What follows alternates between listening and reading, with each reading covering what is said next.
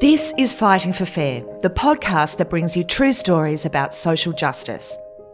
Remarkable Australians share stories about fighting for their right to a fair go. I'm Corinne Grant. I'm a graduate lawyer and I'm passionate about social justice and standing up for what's right.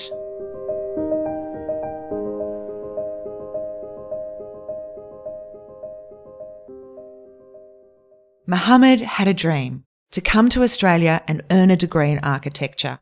When he got here, everything seemed well. He was studying hard, he was getting distinctions, he even got a job at 7 Eleven to pay his way through uni. But slowly, his dream began to turn into a nightmare. This is Mohammed's story.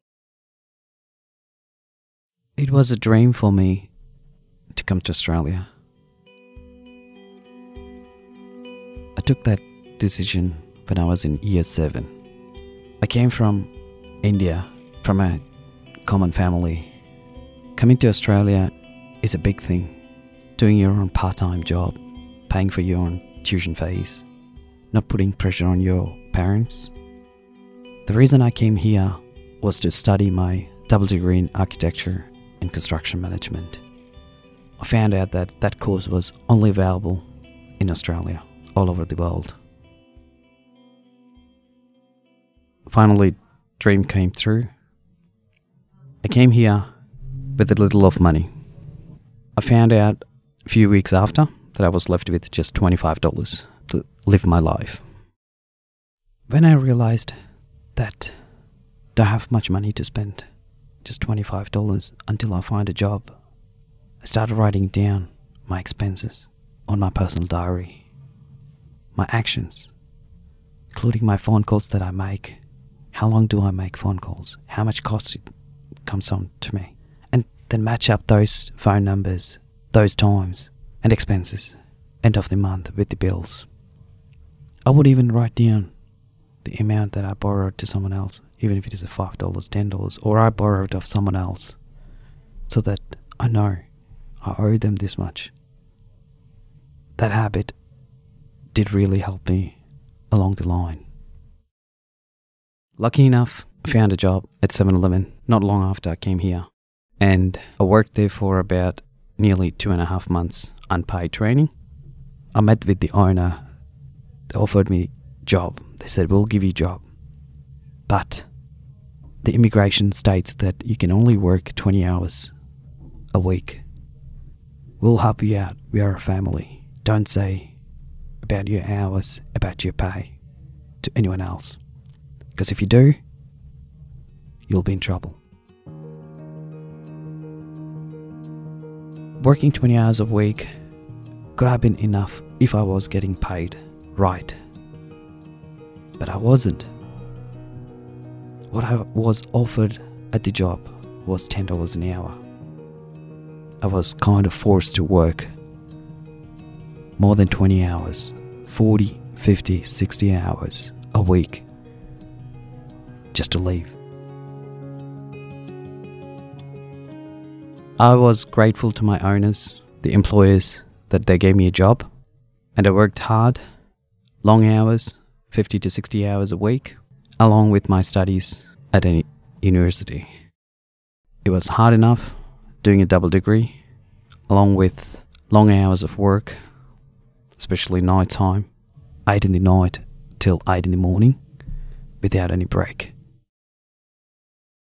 Nearing Christmas that year, my employer told me that I was or lucky enough to start a job in his new shop somewhere in posh Melbourne, which was about an hour and a half away from my home.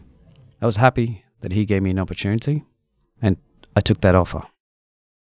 Started working there, realized that it is hard traveling three, four hours every day back and forth spending time on that, paying for my ticket by myself, that affected my studies. From being very good in my studies, high scores actually went down, really down, to a point that I lost most of my units, failing or near to fail, mainly because not submitting projects on time or not submitting at all because of too many hours of work.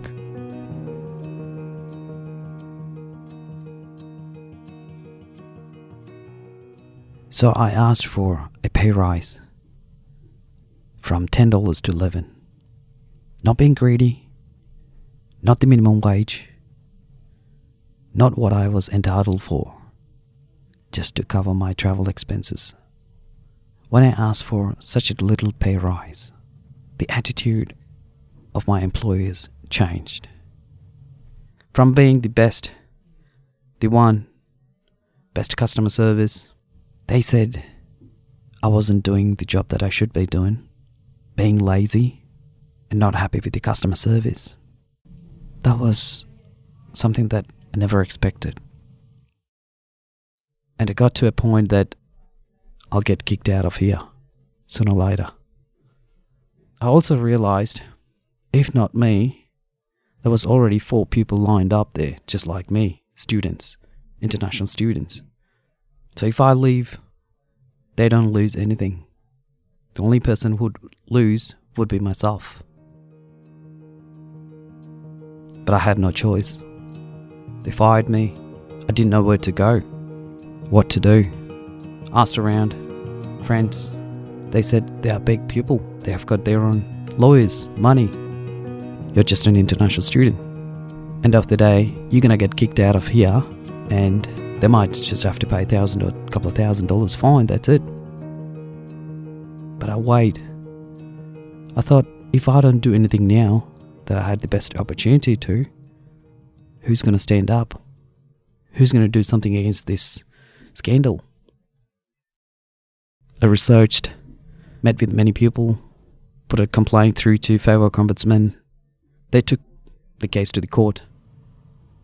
When we got to the court, we had nothing, no strong evidence to prove against. When the judge asked for the more documents about my employment history, the paperworks, they said it's all been destroyed. What they claimed was apparently there was a flood in the shop, which destroyed the whole documents, the video, audio surveillance, everything, which I never knew. But there was one thing, which was my personal, my personal diary, which I started writing it down when I got here. I pulled it out and said, I have got the whole hours that I worked. Here it is. This is my personal diary with my whole accounts.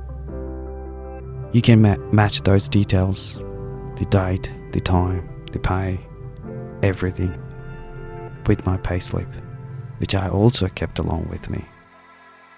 When they tried to say that it was a fake document made up after I left the shop, all I could say was this is my daily life. This is my expenditures. This is my phone calls.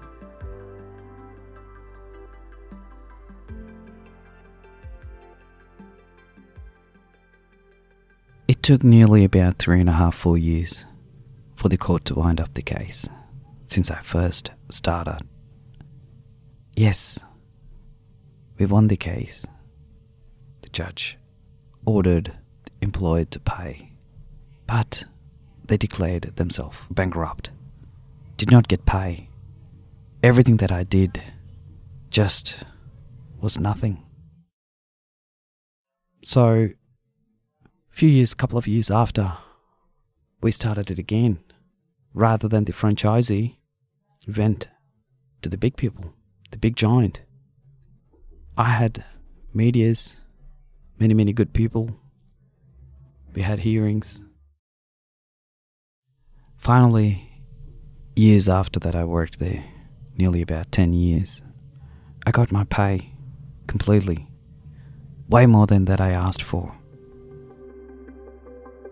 Although I won the case, I still remember a year before, I walked into many shops, many 7 Eleven shops, convenience stores, met my fellow workers, asking them, hey, you've been ripped off.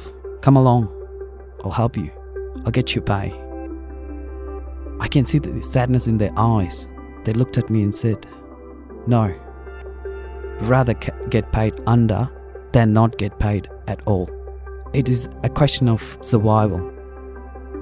I stood one step back and I thought, that was me 10 years ago.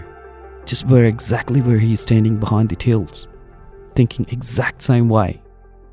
I was so empowered to say, I'm you, and it's you, it's your turn now. Step ahead, stand up, fight for your rights.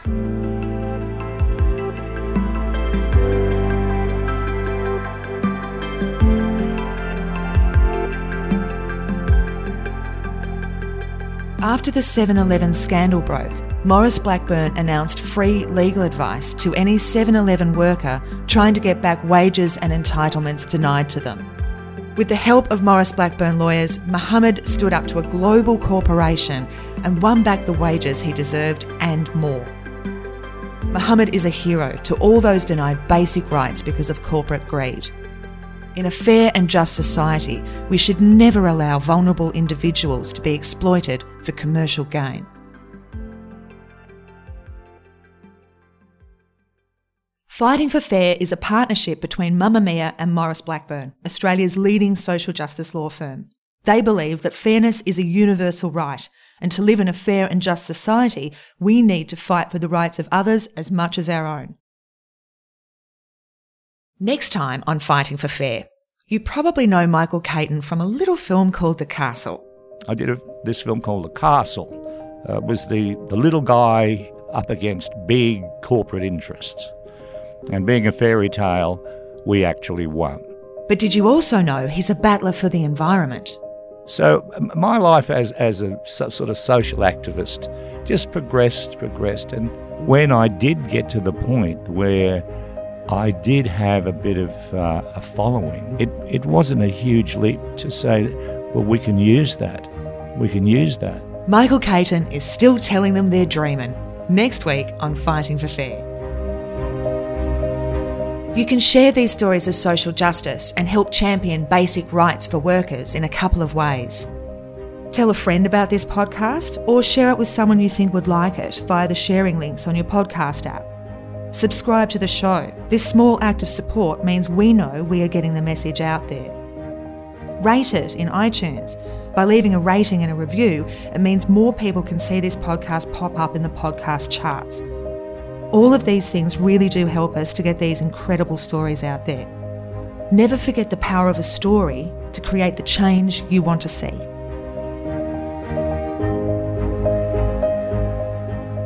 I'm Corinne Grant, and this show was produced by Beth Gibson. Podcast concept created by Maurice Blackburn. Executive producer of podcasts at Mamamia is Monique Bowley. Head of entertainment is Holly Wainwright.